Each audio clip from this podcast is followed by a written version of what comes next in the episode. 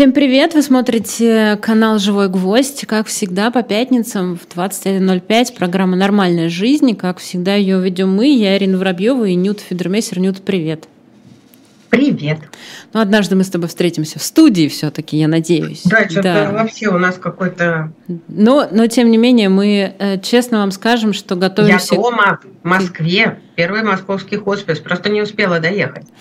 А, да, э, я не в смысле того, что когда же, а в смысле, что в студии, в студии прикольней. Но мы на самом деле очень много готовились к прошлому эфиру и к этому эфиру. И прежде чем мы перейдем к теме, у нас очень, у меня очень много объявлений. Нюта, прости меня, у меня много объявлений. Значит, объявление номер раз – сегодня утром стартовала новая рубрика на живом гвозде, которая называется «Та самая газета». И теперь по пятницам в утреннем развороте будет каждую пятницу автор новой газеты рассказывать про какую-то статью, которая вышла в новой газете в PDF-формате. Мы больше никак не можем уходить, кроме как в PDF-формате. Так сказать, суд нам запретил по-другому это делать. Так что мы вот верстаемся в PDF, и вот вы сможете, собственно, первыми скачать этот PDF, если вы являетесь зрителями утреннего разворота на живом гвозде, так что не пропускайте по пятницам пятницам. И на «Живом гвозде», кстати, отдельно уже выложили э, этот э, фрагмент эфира. Э, после нашего снют эфира можете пойти посмотреть. Там был Александр Солдатов, который рас рассказывал про деструктологов. Дико интересно. Второе. Деструктологов? Деструктологов, да. Ну, это вот э, люди, которые написали экспертизу по делу э, Жени Берковича, Света Петричук. Они называются деструктологи. Деструктология и деструктологи. Там я тебе очень рекомендую пойти пос посмотреть, правда, ну, послушать там фоном хотя бы Солдатова. А они, он... а они что еще деструктурируют или деструктируют, кроме текстов пьес? Много чего. Много чего, да. У нас там, э, значит, и, и уклад э, должен быть определенный. Там, правда, там интересно. В общем, рекомендую всем прочесть и посмотреть Александра Солдатова. Эти, видимо, по совместительству э, еще дементоры, деструктологи-дементоры такие. Ну, это вот, конечно, надо, надо видеть, надо видеть, э, читать и э, отдельно, конечно, то, как э, Александр рассказывает вообще, кто этот человек, который придумал эту деструктологию. Там, правда, интересно. Значит, объявление номер два. Э, мне нужно обязательно продать книгу, как обычно. Я с удовольствием это делаю. Значит, она называется... А я вечно покупаю. Да. Вот это уже да. полок не хватает. Я продаю книги Нюти, как вы поняли. Вот. А я на Авито купила шкаф антикварный, э, винтажный точнее, так, кстати, оказывается, это реклама Авито. Так, кстати, там можно сбарыжить классно винтажный шкаф вообще за 27 тысяч. Такой купила прекрасный шкаф. Для ваших книг уже ставить некуда. Рекламирую давай, что сегодня. Да, э, то есть когда человек покупает отдельный шкаф для книг, которые были куплены на shop Дилетант Медиа, это, конечно, э, лучшая реклама, в общем, shop Дилетант Медиа. В общем, сегодня книга, которая называется «Слухи, образы, эмоции. Массовые настроения россиян в годы войны и революции». Речь идет о 14-18 годах 20 века. Это книга историка Владислава Аксенова, который анализирует, это опять я не, не очень умно, я текст читаю, который мне прислали, анализирует патриотические идеи, массовые акции, визуальный образ, религиозную и политическую символику, крестьянский дискурс, э, письменную городскую культуру, фобии, слухи и уже э, связанные вот с этим всем эмоции. А, в общем, такая вот интересная книга, называется «Слухи, образы, эмоции». Наш дилетант медиа Владислав Аксенов, историк, вот написал а, про... А ты хоть полистала, сложно написано или нормально так, я пойму?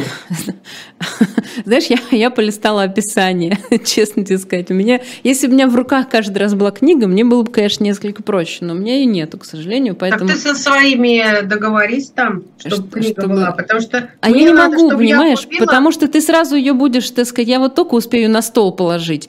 И уже к концу эфира пойму, что она уже в шкафу у тебя винтажным стоит. Правда же? Ну вот. Ну, Значит... Просто я люблю читать вот про, про этот период, но я не знаю Аксенова Владислава, но надо будет изучить. Если не сильно мудрено написано, то я куплю. Хорошо. Э, я думаю, что эта книга для нас обеих, мы обе ее поймем потому что мне тоже стало интересно, я тоже ее хочу купить. А, теперь мы уже бли, значит, приближаемся, так сказать, эм, к тому, что, э, что сегодня будет происходить. Дело в том, что у Ньюта накануне нашего эфира был день рождения.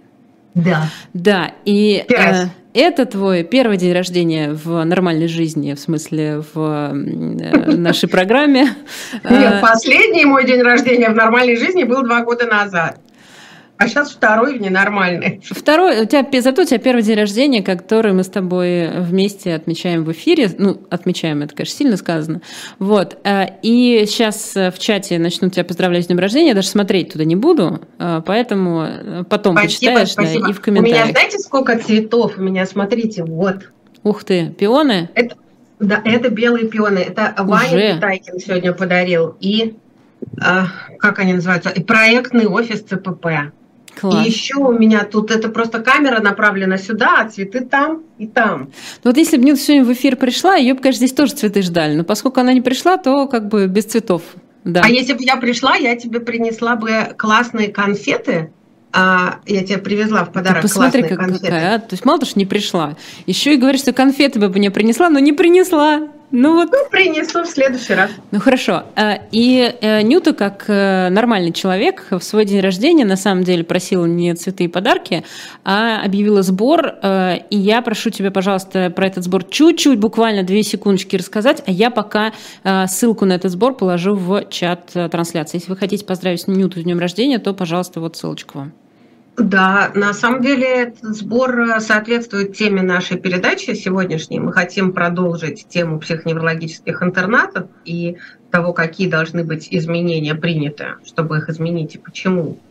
И продолжаем тему питерского интерната. Если вы помните, когда мы разбирали, мы говорили о том, что там недостаточно персонала. И персонала не хватает для того, чтобы работать с ребятами, нуждающимися в постоянном уходе. Из-за этого в том числе они становятся истощенными, потому что нужно много времени на кормление. Но кормление это такая штука, где не только сам продукт важен, а еще эмоция, обстановка. Еда это э, признак здоровья. ПНИ не может быть здоровой жизни. И даже если мы начнем их просто лучше кормить с нехваткой людей, они все равно будут плохо усваивать эту еду, они все равно будут тосковать, они все равно будут в депрессии.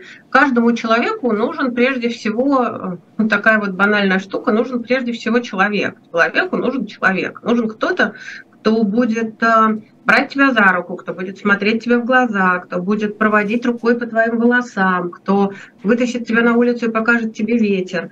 И пока в интернатах не хватает людей, мы не справимся никаким питанием. Хотя питание, конечно, тоже важно. А, поэтому мы собираем на нянь. Няня индивидуальная, конкретная для каждого из тяжелых, истощенных подопечных. Сейчас мы говорим о нескольких интернатах в Нижегородской области. А, няня будет получать зарплату в благотворительной организации – и будет каждый день допущена в интернат и работать э, постоянно наравне с остальными, но действительно у региона и у интерната средств на то, чтобы нанять няню, нету. И мы сначала собирали только для нескольких самых тяжелых на полгода, но потом подумали, вообще всего таких человек 16 в Нижегородской области, которым нужно вот прямо индивидуально, чтобы к ним было представлено какой-то человек с утра до вечера с ними. К сожалению, ночью этот человек будет уходить, да, у него тоже есть своя жизнь. Но тем не менее. И здесь нету верхней границы сборов. Если мы хотим, чтобы у этих ребят появилось ощущение, что они кому-то вообще нужны, то помогите, пожалуйста, потому что если к тебе приходит один и тот же человек, ты слышишь один и тот же голос, ты чувствуешь одну и ту же руку. Я, конечно, офигела между вчера и сегодня. Они, оказывается, действительно огромному количеству людей нужны, потому что уже больше двух тысяч пожертвовали хоть какие-то там деньги, из которых мы набрали приличную сумму. Они реально многим нужны. Просто мы про них не знаем. Но это к вопросу э, в, прошлых, в прошлом эфире э, много было вопросов. Ну хорошо, вот вы нам рассказали, какой ужас, а как же помочь? Вот помочь. Вот так можно помочь. Значит, ссылка в чате, плюс для тех, кто смотрит запись, она будет в описании к этому видео. Действительно, собрали уже много денег, но в этом случае много денег, к сожалению, не будет. Это бесконечная трата, да. И, конечно, помочь можно, взяв э, э, человека под опеку из интерната к себе, но на это способен не каждый. Можно прийти волонтером. Это тоже не каждый может. Или по особенностям характера, или из-за отсутствия времени, или еще как-то. А, многие думают, что да мы и пожертвования сделать тоже не можем, денег нет. Но это только если считать, что пожертвование это 5 тысяч рублей, 100 тысяч рублей, но 500 рублей и 300 это тоже пожертвования, из которых складываются огромные деньги. В общем, э, Нюта, тебя с днем рождения. Еще раз тебе большое спасибо за то, что мы с тобой, ну, на самом деле, вторую программу подряд это все разбираем. Правда, был очень тяжелый эфир на прошлой неделе. А, честно тебе скажу, мне было очень плохо после этого эфира. А, по-настоящему прям плохо. Я прям ехала, орала. А, потому что, ну, потому что, знаешь, вот э, э, это вот такое отчаяние и бессилие, когда ты ничего не можешь сделать, когда ты видишь, что происходит, ничего не можешь сделать. И в том числе я почему и захотела продлить эту тему, потому что мне показалось, что не только у меня так было, Э, Прости на, меня, на прошлом неделе. Не, не, не. Все так и должно быть. Вот все так и должно быть. Э, когда тебе не больно, ты э, вообще как бы робот, да? И поэтому мы в прошлый раз совсем чуть-чуть, в самом конце, поговорили о том, что же с этим всем делать. И когда мы готовились к сегодняшней программе, я тоже попросила э, какие-то фотографии э, прислать, чтобы мы как-то проиллюстрировали какие-то истории. И я вам так скажу, в этот раз фотографии будут очень классные. Правда, очень классные фотографии, мы их подбирали с большой любовью. А, и мне кажется, что пора начать говорить, что нам делать, чтобы вот этого всего... А, ну, давай так, я прям сильно скажу, чтобы этого всего не было. Вот оно, чтобы оно все было по-другому. И давай, э, пожалуйста, расскажи нам историю. Э, она была, кстати, опубликована в «Новой газете». Э, правда, теперь ее без VPN прочитать нельзя. Вот, но поверьте мне на слово, у кого есть VPN, можете найти. Мы Они... можем ее опубликовать у меня в телеграм-канале, например. Там она называлась «Про Кая и Герду», потому что это правда история про то, как сестра спасала своего брата из лап социальной защиты. Давай расскажем тогда про Аню и Диму, э, потом э, поговорим про распределенную опеку, а потом расскажем про вашу прекрасную историю с Юрием Козыревым, со «Спасибо», с перспективой и так далее. Давай. А, значит, если мы говорим про то, как а, сделать так, чтобы интернатов не было. Ну, во-первых, надо понимать, что это страшно долгая дорога. Это дорога в десятилетия. А, и она, э, дорога такая долгая, это не потому, что нужно страшно много денег, а потому что нужно страшно много людей, которые перестанут этой темы бояться. Я сама, как и большая часть населения страны, темы боялась. Первые мои приходы в интернат – это были приходы исключительно в отделение милосердия, а когда ты подходишь к интернату, то если это дневное время и если там э, погода позволяет прогулку, то обычно около входа толпятся одинаково одетые вот простите, я сейчас скажу то, за что будут критиковать, но это то, как, как человек воспринимает э, картинку. Вот стоят такие в каких-то фуфаечного вида куртках, в «Прощай, молодость», вот эти впереди на молнии, значит, э, такие роботы, не знаю, молодые, среднего возраста и пожилые, а, плохо одетые, неухоженные, неопрятные дураки и психи. Угу. Я их старалась обходить стороной. Я такая сразу, а где у вас тут отделение милосердия? Да, вот лежачие, мне туда. А эти шли достаточно благодушно, улыбаясь, а дайте какую-нибудь там сигарету, конфету. Мы действительно первое время прям возили с собой конфеты, и я сейчас вспоминаю это с жутким стыдом, потому что мы вот эти конфеты доставали вот так вот раздавали, типа, все-все, вот берите да, конфеты, да. и мы пошли как бы в ту сторону, к своим к лежачим. Там точно такие же, просто они уже лежат, и они уже к тебе не пристают, и со, со своими слюнями там, значит, э, и обгрызными ногтями к тебе. Вот мне стыдно это вспоминать, но это было так. До тех пор, пока мне перспективы Э, питерская благотворительная организация не сказала, Нюта, а вы посмотрите в других отделениях, вы думаете, там лучше? Ну, и я же не сыкло, я же должна пойти посмотреть. И вот мы пошли посмотреть. Маша Островская сопровождала еще с рядом специалистов. Э, мы стали там общаться с э, людьми, спрашивать, как они туда попали и так далее. и вот э, среди множества историй попался мальчик Дима с очень странными заторможенными реакциями, э, который на э, вопрос, что в интернате самое плохое, самое ужасное, он сказал, а он был загружен диким количеством аминозина, и он ему трудно было говорить, он проваливался после каждой фразы в какое-то полузабытие. И вот он так открыл глаза сказал, ничего не делание. Я думаю, надо же. А что, говорю, самое хорошее, что тебе тут нравится? И вот после этой фразы я поняла, что я все, я не уйду из этой темы. А, меня Дима в это ввел. Он сказал, когда выпускают на улицу покурить, и капли дождя падают на лицо. Это сказал 18-летний парень с руками, с ногами, с башкой.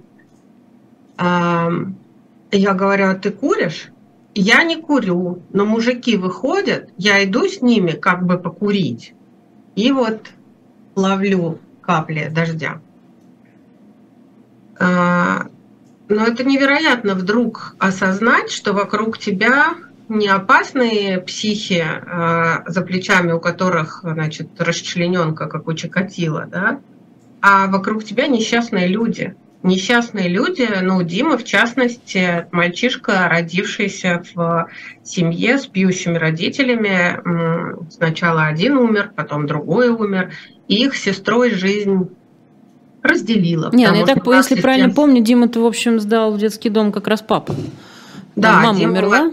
Да. да, да, папа, потому что у Димы такая особенность, у него, э, когда он нервничает, у него же жутко слабит э, кишечник, и он не может себя контролировать. Но ему было два года, то есть он этого не помнит. А вот его сестра постарше, Анечка, она это помнила.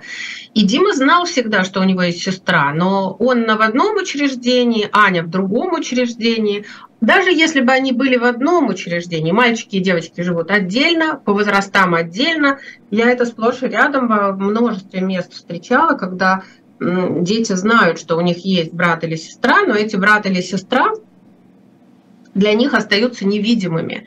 И то, что на федеральном уровне, на уровне закона называется а, там содействие семейному воспитанию, мы, например, не разделяем больше братьев и сестер по разным интернатам. Но внутри интерната их можно так разделить, они никогда друг друга не встретят. Мальчики и девочки отдельно, возраста отдельно. Можно подумать, дома у всех, знаешь, есть место, чтобы каждого ребенка отдельно селить в отдельной комнате. Ага.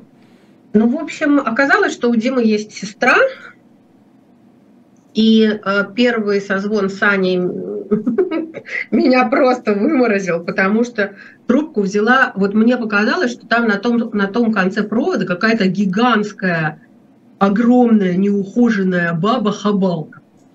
Потому что она такая, что надо? А вы кто?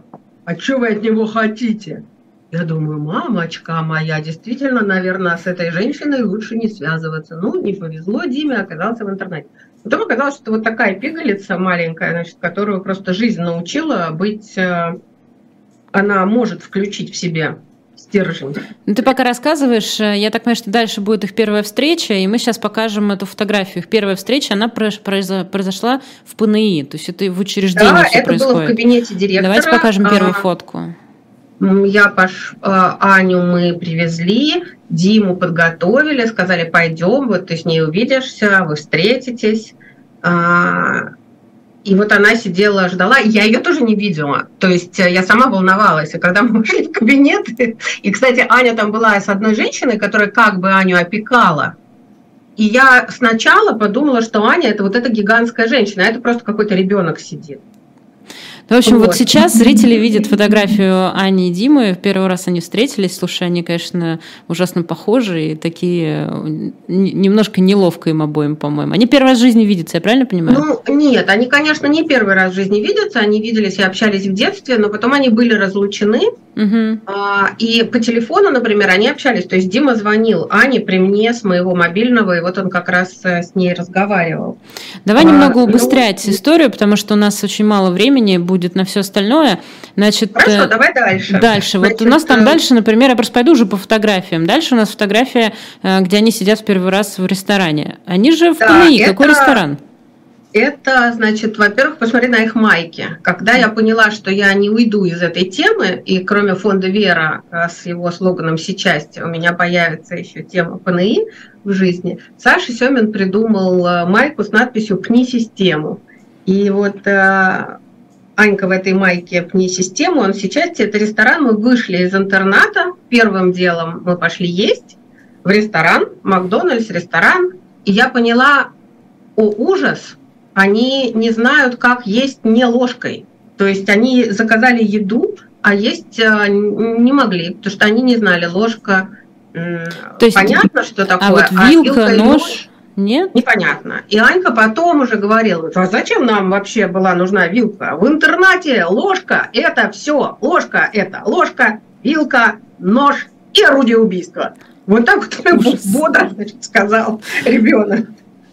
То есть э, при том, что у них у обоих были как бы дипломы об окончании школы восьмого вида, то есть э, коррекционная школа с образованием не читать, не писать, не пользоваться ложкой вилкой, не вещи в шкафу складывать, ничего. То есть это миллионы, миллиарды по всей стране денег, которые ежегодно выкидывают на эту систему, которая якобы ими занимается. Это абсолютно социально неприспособленные люди. Абсолютно. Вот, да, это первое их эм, первый выход в люди, они были очень растерянные, страшно растерянные. После этого мы сели, э, это ресторан в Арзамасе, потом мы сели в машину и поехали в Москву. А, я только по дороге сказала мужу, что я возвращаюсь а, с двумя детьми, что такое дело, но что-нибудь придумаем, конечно. Он сказал, окей, что-нибудь придумаем, как быть.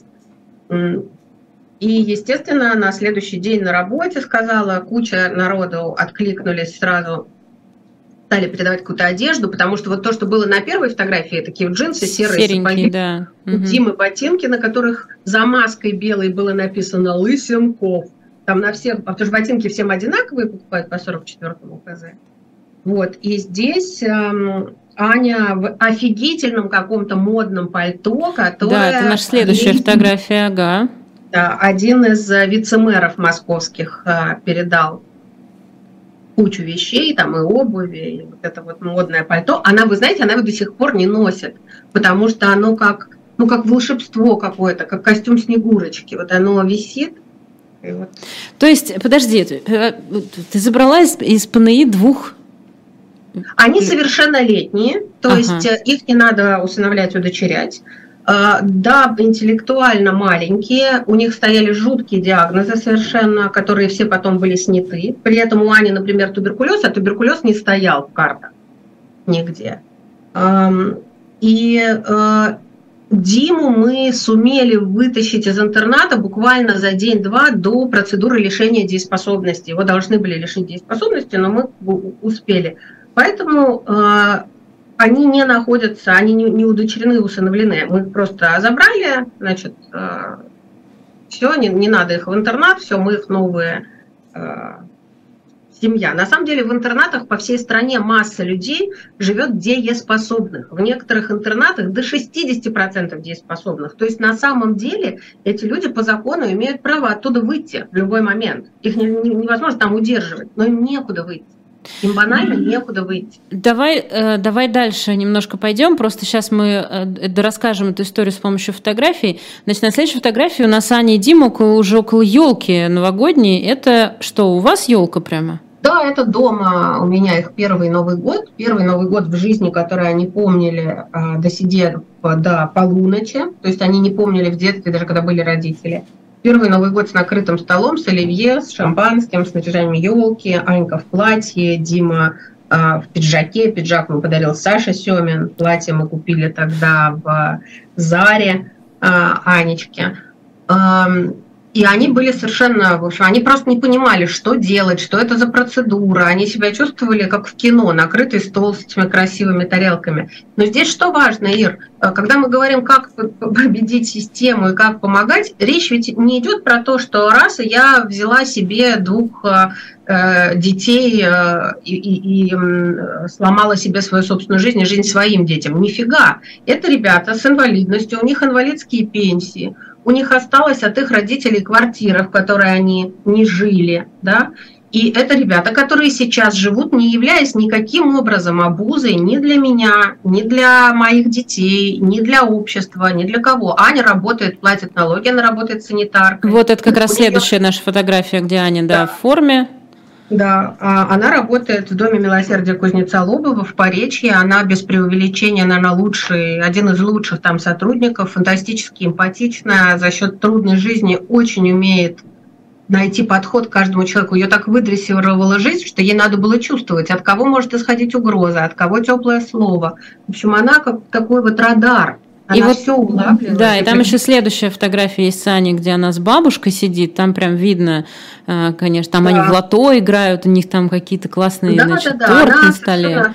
Удивительная, бесстрашная, очень сочувствующая. И надо сказать, что Димка тоже, у которого была снята терапия и большая часть диагнозов, но все-таки у него осталось органическое поражение головного мозга, и он один жить не может. Ему нужно сопровождение, он не очень умеет контролировать эмоции, он если обнимает, то так, что ребра затрещат. Если злится, то злится. В общем, но при этом, если рядом есть человек, который ему скажет, Дим, так нехорошо, да, вот давай вот так, то он очень э, ведомый и легко, э, легко приходит в себя. Но да. один жить не может, он живет на сопровождении. Но еще раз хочу сказать, что нет никакого в этом подвига. У них была квартира. Квартиру мы совсем недавно только их продали и купили на эти деньги две квартиры. Одну для Ани, одну для Димы. Аня в своей квартире живет, Димина квартира сдается, эти деньги добавляются к его пенсии, и на эти деньги его пенсия плюс то, что сдается квартира, он живет на сопровождаемом проживании с постоянным тьютором, вместе еще с тремя ребятами в специальном таком вот поселочке, где живут самостоятельно такого рода ребята. Давай я, чтобы было немного быстрее, а, значит, я бы хотела, чтобы мы показали следующую фотографию, где вы увидите обычных ребят, а, которые куда-то поехали путешествовать в классных рыжих футболках, они абсолютно счастливо улыбаются и обнимаются. Ну, то есть вот, это просто да. обычная фотография в любом, не знаю, в любой социальной сети, как люди поехали куда-то, не знаю, путешествовать. Да, это а, они были в походе с палатками. Вот, следующая фотография это как раз Дима, который э, вот там вот этот поселок, где он живет на сопровождаемом проживании, э, просто э, ну вот просто вспомните эту первую фотографию, первые фотографии Димы, а тут модный парень стоит в такой кожаной куртке. Он идет на работу. Это поселок Росток под Порховым и организация Росток благотворительная, которая организует для них а сопровождаемое проживание тоже очень нуждается во всяческой помощи. Одинка идет на работу. Да, и финальная фотография, я специально ее оставила, это селфи. А, значит, ребят, они Димы, ну, опять же, вот обычное селфи а, брата и сестры, которые можно увидеть в тысяче социальных а, сетей, аккаунтах и так далее. Вот, это ребята, которые в детстве, ну, теоретически знали друг о друге, но не росли друг с другом, выросли внутри системы, и вот, к счастью, к счастью, они, значит, встретили тебя, и вот теперь... Были разлучены. Да, да. Вот, но, но теперь они, у них совсем другая жизнь, которая похожа на нормальную жизнь. Ну, ты сегодня уже вспоминала дважды, мы вспоминали Женю Беркович. Вот у Жени Беркович точно так же приемные дети, только в отличие от меня, она действительно мама. То есть они удочерены, удочерены, да. И это гораздо более серьезная штука. Она забрала э, младший возрастом, и забрала тоже ведь в каких обстоятельствах. Там была приемная мама, мама заболела, по-моему, онкологией или я не знаю чем, и ей пришлось срочно перехватить. У нее не было времени думать, погружаться в тему. Раз, и у тебя двое уже твоих детей. Да? Это намного более сложная история. Но, как оказалось, э, история, которая формирует. Э, я помню в каком-то интервью, не помню в каком, но она сказала, что лучшее, что со мной произошло в жизни, это вот эти двое детей.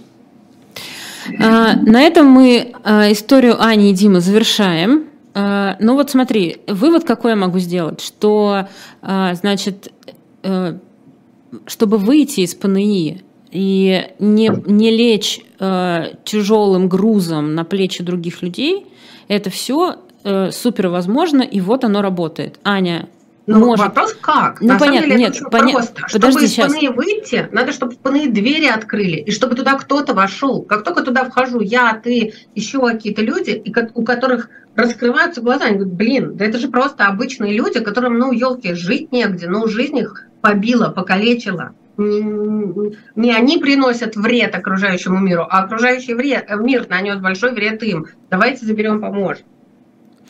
Да, но мы понимаем прекрасно, что э, люди, которые э, там в ПНИ, они разные, с разными э, возможностями, я так скажу, потому что вот у нас есть Аня, которая может работать, соответственно, да, и может одна жить. А, есть Дима, который жить один не может, но вот у него есть возможность там, в части пенсии, да, и у них была квартира. Работать может все равно. Да, и может работать, да, да. Ну, то есть я, я к тому, что э, это все не выглядит как, знаешь, как история безнадеги.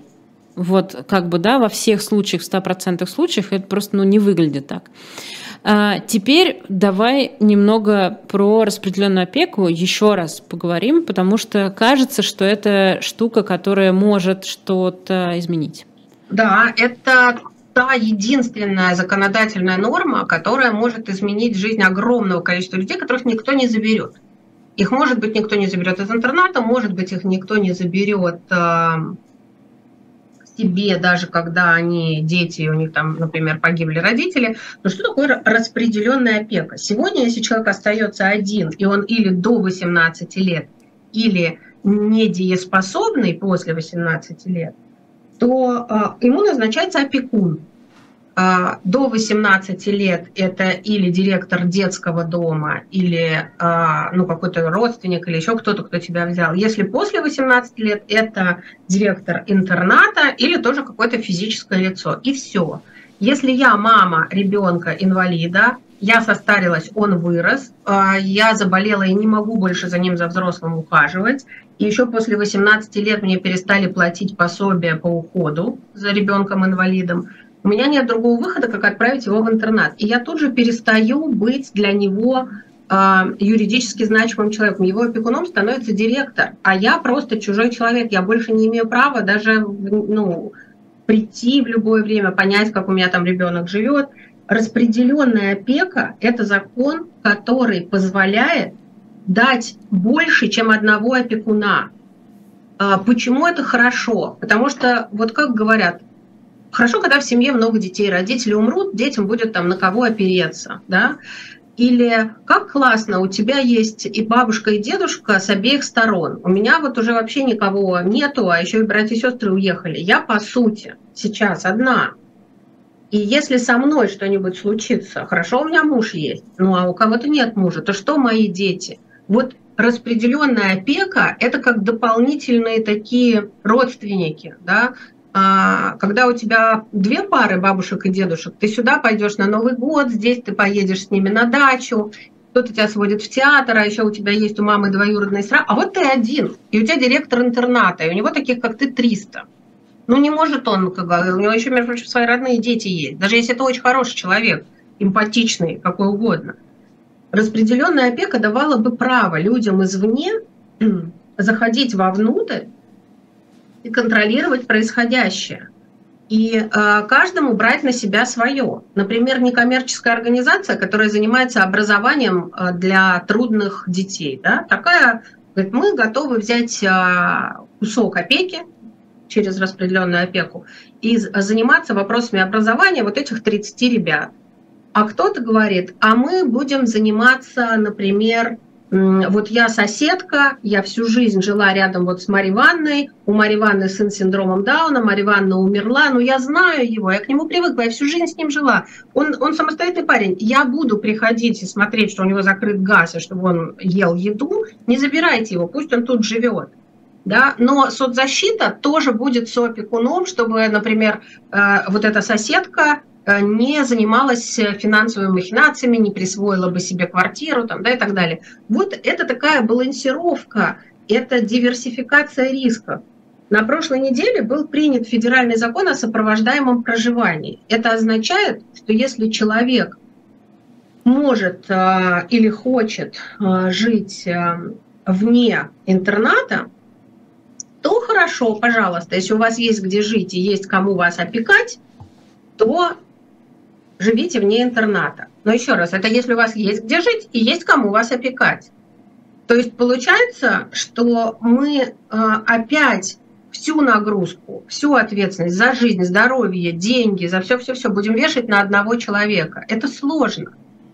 Мы не можем сегодня сказать, что хорошо, а, вот ты, Ир, будешь отвечать за то, чтобы Димка вовремя попал на работу в школу, в медицинскую организацию, если ему нужно. Алексей Михайлюк, директор Ростка, будет отвечать за то, чтобы он был накормлен там и сыт. А, я буду отвечать за то, чтобы если у него есть какие-то потребности, которые не покрываются его пенсией и зарплатой, чтобы я привлекала на это деньги. Вот нам уже не страшно, все, мы втроем. Ну да. И кто-то из нас физическое лицо, а кто-то организация. Мы вот эти самые бабушки и дедушки. И вроде здорово, что сопровождаемое проживание сейчас закреплено в федеральном законе. Это очень здорово. Мы как бы приводим в соответствие реальность Потому что уже многие, уже несколько сотен человек, ха-ха-ха, многие, но в стране несколько сотен человек живут на сопровождаемом проживании. Но эта жизнь сейчас вне закона. В любой момент их могут взять и обратно поместить в интернат. Мы в Нижнем Новгороде вытащили из интернатов чуть больше 20 человек. В любой момент они могут попасть обратно.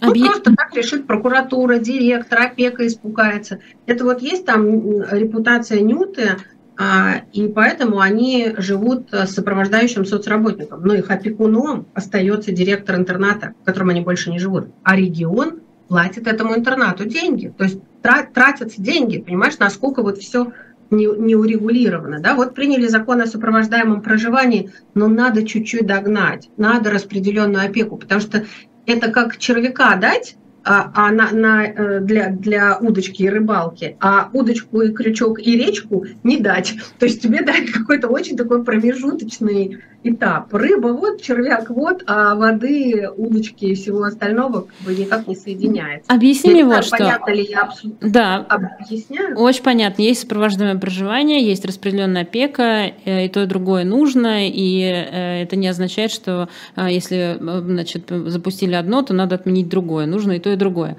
Объясни мне вот что. Правда, я честно не понимаю, почему э, директора э, значит, этих ПНИ э, закрыли двери и так сильно боятся, держатся. Не знаю, что они делают. Ну, как боятся. Бы, вот. Они просто вот, боятся. Подожди, не-не-не, стой, стой, стой, дай я договорю. Почему я спрашиваю? Потому что я не очень понимаю, что тут уже бояться, потому что уже была огромная, разгромная статья Лены Костюченко. До этого были другие статьи в других изданиях. Чудовищные Фильм фотографии. Лена Погребишская, да. тут рядом. Ну, в общем, было очень много материалов, которые нам показали, что происходит внутри, эту бесчеловечную систему. А, все это мы уже видели, все это мы знаем. Уже как бы вот не будет вот этого, «А, оказывается, вот оно, что там за закрытыми дверьми-то происходит. Нет, все уже в курсе. Ну давайте будет, уже с, что... с этим что-то делать. Ир, пока система закрыта, а, каждый этот случай, он эксклюзивный. О боже, муж расчленил жену. Ну, это же не каждый муж каждую жену расчленяет, понимаешь? Некоторые умудряются до старости целыми даже. А, но это вот какой-то, значит, исключительный случай. И вот до тех пор, пока система закрыта, каждый такой случай исключительный. Что произошло после моего обращения по поводу ПНИ-10 в Санкт-Петербурге? Огромное количество э, министров социальной защиты регионов сказали своим э, директорам, так, а ну-ка быстро, всех взвесили, всех проверили, быстро нам отписались, кто сколько весит, а то сейчас у вас там голодный ФДРМСР приедет и про нас такое видео снимет. Ну, нельзя. И ездят тут по регионам, всех кошмарит, как, э, помнишь, была такая передача летучая, там, которая гостиницы проверяла или рестики. Вот. А, ну хорошо, они все поперепугались, сейчас они всех повзвешивали, но что, какому обратному эффекту это может привести? Они двери-то свои еще плотнее закроют, потому что они боятся, они понимают, что это везде есть, они понимают, что сделать они с этим особо ничего не могут, у них нет людей они закроют двери, чтобы, не дай бог, такое видео не появилось а, про кого-то еще. Но Я была уже почти в 200 интернатах страны. И у меня вот тут в телефоне все фотографии, у меня все за документ, все за документ. Кто закроет дверь, тот получит потыкать. А, потому что как только дверь открывается, первый день у тебя шок, второй день у тебя шок, третий отходняк, а четвертый ты понимаешь, что если так финансируется, если так расходуются, расходуются деньги, если на 25 тяжелых инвалидов одно ухаживающее лицо, то по-другому не будет. Ты начинаешь этим людям сочувствовать, ты хочешь помогать, ты хочешь бороться и отстаивать интересы не только жителей, но и сотрудников. Потому что это надо кем быть, каким человеком, чтобы день за днем ходить, с этими ребятами работать, памперсы им менять, каждый день испытывать презрение окружающих, и, и которые относятся к этим местам как к тюрьмам, да, это люди, да нет, хуже, чем тюрьма, хуже, нет. Да, но да, это люди там выгоревшие от усталости, понимаешь? но изначально они абсолютно нормальные сотрудники. И, к сожалению, многие из них знают, что, блин, да я сам тут, может быть, окажусь в этом учреждении, потому что дети уехали куда-то на заработки, там муж умер, и, а, и у них есть такие подопечные, которые были соседями, а теперь после инсульта там или с деменцией, вот они находятся в этих учреждениях. Поэтому первое, что должно быть сделано, это открытые двери. После открытия дверей сначала будет шквал, но к этому шквалу надо подготовить людей, аудиторию, журналистов. Да, так будет. Помогите нам это изменить. Мы только с вами сможем это изменить, как сбор на нянь. Мы только с открытым забралом можем пойти и сказать, нам не хватает денег, дайте нам денег на нянь, и тогда будут изменения. И для того, чтобы эти двери были открыты, нужно не только директору не бояться, нужно еще нас, аудиторию, тоже лишить э, страха и предрассудков. И вот здесь фотки, которые у тебя есть, пар, парные фотографии, они как раз про то, что, блин, ну вообще реально встречают по одежке. Просто немножечко человечка очеловечить, и он перестает быть для нас пугающим вот этим вот, то, что я вначале описывала, да, вот этот жуткий образ фуфайки. У них, знаешь, обычно эта кофта заправлена в штаны, штаны вот туда вот так вот, значит, все подняты, тут они подвязаны, потому что никто не говорит, что носу ковырять, в общем, не нужно, Вася, вынь палец из носа. Э, и ты как бы думаешь, ой, сейчас точно возьмет кувалду, закувальдит. Ну вот. вот, подожди, давай тогда, раз уж ты заговорила, действительно, у нас э, остается 15 минут, мы должны успеть показать эти фотографии. Значит, что это будет? Это парные фотографии с фотосессии. Э, ну, это, вот, знаешь, любят блогеры очень делать до и после. Вот мы сейчас тоже покажем до и после. Это мы, да. Мы будем показывать даже не так. Э, снимите не, это немедленно. Да, не до и после. Мы будем показывать, если я правильно понимаю нашего видеорежиссера, сразу обе фотографии просто на экране, и чтобы люди сразу видели вот этот контраст. Значит, что на этих фотографиях фотографиях происходит? Да, мы показываем сразу обе фотографии. Вот там слева до, э, справа после. Значит, э, это фотосессия, которую, э, ну, там фотограф Юрий Козырев, про которого вы слышали это уже тысячу раз.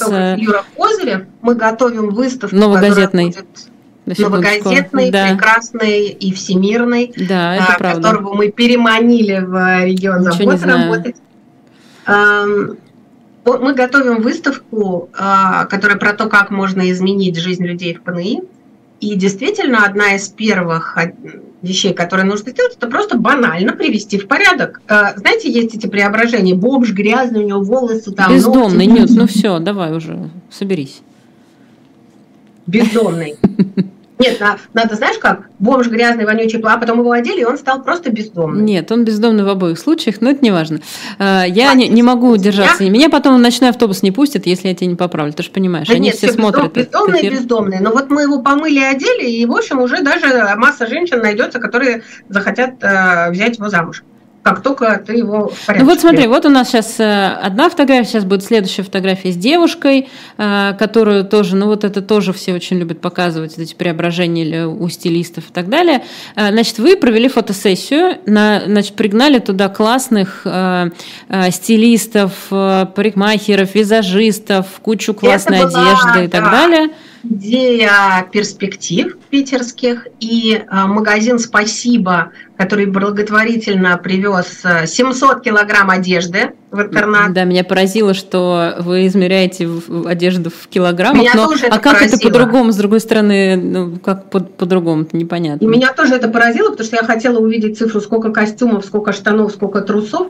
Знаешь, какая была там сложная штука, там очень много полных женщин, и у магазина «Спасибо» не было лифчика. А когда люди поняли, что одежду можно будет забирать а, себе после фотосессии, они стали просить лифчики. Там была женщина одна, она нашла там несколько и пытается, у нее никак не застегивается. Ну, можете себе представить, реально, там нет лифчиков. Там очень много женщин, а лифчиков ноль. А бюст у некоторых до колен, как у нас бывает. И, в общем, она и так, и так пытается, и никак у нее не сходится, потом она застегнула, типа, можно я возьму? А ты понимаешь, что ну, ей совсем он прям даже на кулак не, налезет. Но так ее жалко, что он, конечно, возьмите. И я что сделала? Я отправила своего прекрасного водителя Диму на рынок и сказала, самые большие лифчики купите. Дима так краснеет.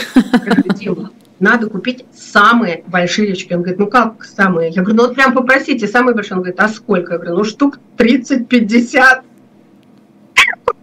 И он купил, ну как там на рынке его встречали, он говорит, ладно, как меня провожали с 50 да, вот, большими. вот это вот, отлично, отлично. А, смотри, просто пока ты рассказывала про лифчики, я не стала показывать фотографию мужчины, ну, чтобы люди не, не, не значит, э, Ага. Не Показываешь сбились. уже? Вот теперь сейчас будем показывать та фотография. Там есть просто фотографии, которые очень красочные. Вот это как раз фотография из этой серии, а, потому что ну, у женщин все-таки еще там косметика присутствует, какая-то прическа. А, А здесь, здесь мужчина, просто- да, просто переодели. И, ну, нет, не так. Его переодели, и он, очевидно, совершенно находится в ситуации, которая ему приятна, то есть вот такое вот внимание. И он такой вот сидит спокойный, э, такой А ты знаешь, стильный Ира, дядечка. стилисты ни для кого не выбирали одежду. Они сами, одежду да? они выбирали всю сами. Стиль, одежду, сидя они будут сниматься или стоя, а, в кресле или на стуле. Образ они сами делали, они так себя видят. Вот это была задача. Вот здесь, как вы себя видите, как вы себя чувствуете. И Да, здесь есть разные, и следующий э, мужчина тоже давайте покажем, там тоже э, стиль Это стоит. вообще секс-бомба. Это просто... Я такая посмотрела, думаю, ядрический корень. Ну это же охренеть, ты посмотри на него. Не-не, правда, фотографии просто потрясающие в том смысле, что очень оп. прям оп, и разница какая огромная просто Как будто разница. они все артисты, да? Да, да, вот даже предыдущая фотография, которая у нас была, там ощущение, что человек сидит на сцене, в кресле, вот в этом шарфе, э, и он какой-то в театральный какой-то, да. какой. А, А да. что они реально такие. А, Следующая фотография, там их много, Давай поэтому... вот представь, нас Щас. э, вывести там, побрить с тобой на лысо, дать нам ночные рубашки такие залинялые 54 размера, тапки 52 Я в роддоме себя вот такой вот помню. Ну это же кошмарью. Да, это, это, это прав- правда будет кошмар. А, не, серьезно, совершенно без шуток. У нас дальше есть еще несколько фотографий. Я попрошу нашего видеорежиссера их полистать, там по 5-7 секунд подержать, чтобы вы просто э, на них посмотрели. Мы не будем каждую отдельно комментировать, но там э, видно, что э, это вот, ну, знаете, такой праздник у людей получился, и это красивая одежда. Это А посмотрите, там только, если можно остановить, где в инвалидном э, кресле э, парень. Он, это последняя фотография, мы на ней остановимся. Это прям Ага. самая последняя будет, да. А, Ну, просто обратите внимание, что это вот, э, ну, правда, вы, во-первых, не, не можете уже отличить на фотографиях и э, сказать, что это люди, которые живут в закрытом учреждении, в ПНИ, э, что у них что-то не так. Довольно часто это люди, которые, ну, вот не такие же, которых вы встречаете на улице или которые живут с вами в соседнем, не знаю, в соседней квартире. Потому что те, кто живет в ПНИ, это те, кого мы встречаем Вот на улице, именно. кто живет в соседней квартире. Ну, я да? как раз об этом говорю. Это люди, вот и выражение лиц э, очень понятное, что когда вот там женщина, э, которая укладывают волосы, или ей там наносит макияж, э, или она стоит и просто э, там, не знаю, солнце падает ей на лицо, она просто стоит красиво, она понимает, что она красиво одета, что она накрашена, что она прекрасно Что у выглядит, она нее сама там есть лифчик, Да. по и размеру. сумка у нее есть, понимаешь? Сумка у нее есть. И там вот бабушка сидит на кресле, у нее тоже, у нее красивые такие еще там с, с каблучками, э, такие ботиночки или полусапожки. Э, и все это такое красивое. И это все совершенно вот как-то не А вяжется. теперь важно сказать, это все бесплатно. Люди это в спасибо в магазин приносили а, бесплатно. Это все было привезено, это все было людям передано. То есть вот это преображение вообще денег не стоило. Было пара противных моментов, когда некоторые сотрудники сказали, что вы тут их наряжаете, приехали тут цирк устроили, мы все равно все у них заберем. А почему заберете? А хранить негде. То есть вот это вот, а как хранить? А потом бухгалтерия такая, а как нам, что нам эти вещи на баланс ставить? Я говорю, а у вас дома все трусы на балансе, что ли, стоят? Это их вещи, не надо их на баланс ставить. И пришлось через а, министерство требовать, чтобы все там было правильно оформлено, и чтобы у людей не забирали вещи. Смотри, тут э, у людей, во-первых, есть несколько вопросов, вот, но э, ты просил остановиться на последней фотографии, где э, человек на инвалидном кресле тоже красиво одетый и смеется. Вот мы ее вывели. Почему ты попросил на ней остановиться? Потому что у нас в России у слова инвалид есть такая интересная коннотация. Оно сразу привязано к чувству жалости. И если мы испытываем жалость к человеку с инвалидностью, то ни о каком инклюзивном обществе речь идти не может. Инклюзивное общество – это общество равных возможностей. Когда равные возможности, то жалость а, может вызвать только как бы ситуация, да, ситуация, в которой человек оказался, но не сам человек. И, и как ни странно, а, вот эм, разница основная между Э, инвалидами в Европе и инвалидами у нас, она э, состоит во внешнем виде, и из внешнего вида потом рождается то, что у нас это люди с ограниченными возможностями, а там это люди с дополнительными потребностями. Да? Вот из внешнего вида рождается словесное описание этой разницы. Не ограниченные возможности, а дополнительные потребности. И мне очень хочется, чтобы все, у кого родственники с инвалидностью проживают там не в интернатах даже, пусть, а дома, посмотрите на это, да, посмотрите на их прическу, на почему не, не покрасить им волосы, не выбрить им виски, если это молодые парни, не сделать сережку, не сделать маникюр, татуировку. Жизнь надо вдохнуть в это тело. Оно абсолютно уникальное и такое же прекрасное, как, как и любое другое. Да, и а, почистить зубы, которые еще есть, надеть очки. Опять же, очки, если просто у тебя молодой парень, то это какие-то модные, может быть, будут очки синие, там круглые такие очки. Если это человек с инвалидностью, это вот такие старые очки, знаешь, на резинке от трусов примотаны к голове, прибитые. Да что ж такое? И, и носки, ну, в общем. И это не от безденежья, это от того, что у нас в голове вот этот вот, вот образ – а на э, Семика э, Семинова смотришь, думаешь, ну, наверное, он прилично одет, потому что у него родители богатые. Не, ребята, у Семика Семик, ну, у Семика Семина, извините, родители не богатые, да простят меня его родители, а он просто любим, и поэтому он модно одет.